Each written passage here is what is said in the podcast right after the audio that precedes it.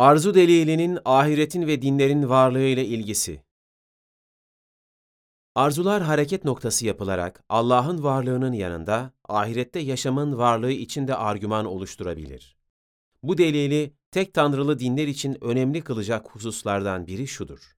Tek tanrılı dinlerin ontolojisinin merkezindeki Allah'ın varlığı hakkında olduğu gibi, bu dinler açısından önemli ahiretteki yaşamın varlığı hakkında da bir argüman olması. Burada ele alınan arzuların birçoğunun ahirette yaşamın varlığını gerektirdiğini, ahiretin yaratılmasınınsa Allah'ın varlığını gerektirdiğini gördük. Buradaki argümanın Allah'ın varlığı ile ilgili kısmının doğru kabul edilmesi, otomatikman ahiretin varlığı için de geçerli bir argüman olması demektir. Fakat burada savunulduğu gibi bu argümanı Allah'ın varlığı için geçerli bir delil olarak görmeyenler de ahiretin varlığı için geçerli bir delil olarak kabul edebilirler.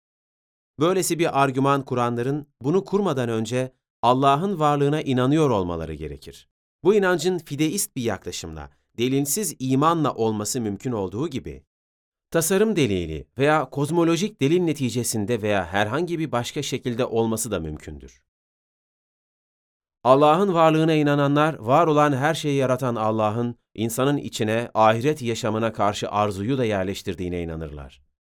Bunun neticesinde ünlü Müslüman tefsirci, kelamcı Said Nursi'nin vermek istemeseydi istemek vermezdi sözüyle ifade ettiği gibi, insanın içindeki bu arzuyu Allah'ın yaratması, bunun objesini yaratacağının ikna edici bir delil olarak kullanılabilir. Benzer bir yaklaşıma Hristiyan teolog Norman Geisler'in şu argümantasyonunda da rastlamaktayız. 1. Her doğal arzunun kendisini tatmin edecek objesi mevcuttur. 2. Ahiret yaşamı, insanların doğal, doğuştan var olan bir arzusudur. 3. Öyleyse ölümden sonra ahiret yaşamı vardır. Böylesi bir argümanı duysalardı, Freud, Feuerbach ve Sartre gibi insanların ahiret yaşamına karşı arzularının Allah'ın varlığına inanmalarının temel sebepleri arasında olduğu düşüncesinde olan ünlü ateistlerin felsefe ve psikoloji teorilerine baktığımızda şöyle diyeceğini tahmin etmek zor değildir. Allah olsaydı argümanınız oldukça tutarlı olurdu. Fakat Allah yoktur. Diğer yandan tarihin bu ünlü ateistlerine karşı Allah'ın varlığına inandığını söyleyip, ahiret yaşamının varlığını inkar eden önemli bir kitle vardır. Arzulardan ahiret yaşamının varlığını çıkarsayan bu delillendirme bu kitleye karşı kullanılabilir. İlaveten arzulardan hareketle Allah'ın yolladığı dinlerin var olması gerektiği için de argüman oluşturulabilir. Örneğin burada ele alınan dördüncü arzu olan gaye arzusunu ele alalım. Bu arzunun karşılanması Allah'ın varlığını gerektirdiği gibi aynı zamanda Allah'ın gayemizin ne olduğunu bildireceği mesajlarının da mevcudiyetini gerektirir. Böylesi bir bildirimi de gaye arzusu talep eder. İnsan, gayesiyle ilgili sorması kaçınılmaz sorusu olan Niye buradayım? Varlığımın gayesi nedir? Karşılığını ancak Allah'ın cevap vermesiyle bulabilir. Ayrıca önceden dikkat çekildiği üzere ahiret yaşamını arzuların talep etmesi gibi ahiret yaşamını yaratma gücü elinde bulunan Allah'ın onun yaratılacağını haber vermesini de arzularımız talep eder. İnsanın korkuların giderilmesiyle ilgili arzusu da Allah'ın insanlarla ilgili olduğunu bildireceği mesajların varlığını gerektirir. İnsanların bilgi edinmeyle ilgili arzuları kaçınılmaz olarak nereden geliyorum ve nereye gidiyorum sorularını sordurur ki, bunlar da ancak Allah'ın insanlara bunların cevaplarını bildirmesiyle karşılanabilir. Başkaları tarafından incitilmeme arzusu olarak ifade ettiğimiz ahlakla ilgili arzunun rasyonel bir temel bularak karşılanması ise ancak Allah'ın ahlakla ilgili buyruklarının olmasıyla mümkündür.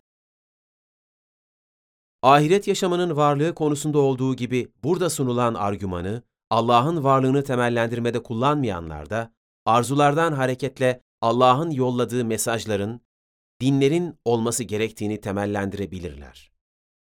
Elbette bunun için de önceden Allah'ın varlığına inanıyor olmaları gerekir.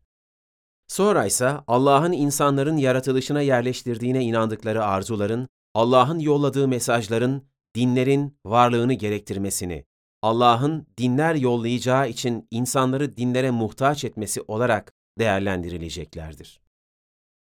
Dini, dileklerin tatmini olarak gören birçok ateistin, felsefeleri ve psikolojileri gereği bu yaklaşımaysa şöyle yanıt vereceklerini tahmin etmek zor değildir. İnsanların arzuları gerçekten de Allah'la beraber ahiret yaşamının da, dinlerin de varlığını gerektirir. Allah var olsaydı bunlara inanç elbette rasyonel olacaktı. Fakat Allah yoktur. Diğer yandan Allah'a inanan ama bir dine inanmayan bir kitle de vardır. Böylesi bir argüman o kitleye karşı kullanılabilir. İçimizdeki doğal arzular bu arzuların objesi olduğunu gösterse de bu objelere mutlaka ulaşacağımızı garanti etmez. Suya karşı arzumuz suyun varlığını gösterir ama susuzluktan ölmeme garantisi vermez. Aynı şekilde Allah'ın yolladığı dinlerin olacak olması bu dinlere herkesin inanacağının garantisini vermez.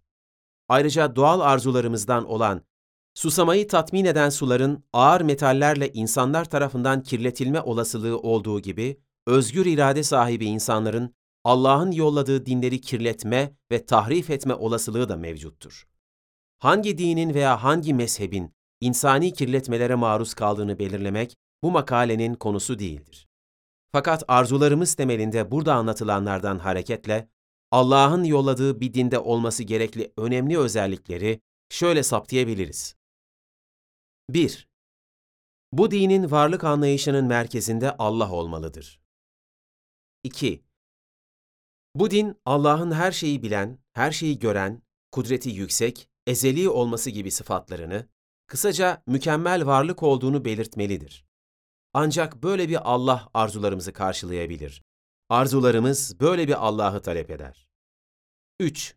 Bu din ahiret yaşamının varlığını haber vermelidir. 4. Bu din insanlardan korkuların giderilmesi arzusunu karşılamalı, Allah'ın insanların dualarından ve durumlarından haberdar olduğunu bildirmelidir. 5. Bu din hayatın amacıyla ilgili gaye arzusunu tatmin etmelidir. 6. Bu din nereden geliyorum ve nereye gidiyorum gibi çok temel hususlarla ilgili bilgi arzusunu karşılamalıdır. 7. Bu din, insanların başkalarından zarar görmeme arzusunun karşılanması için Allah'ın ahlaki buyruklarını içermelidir.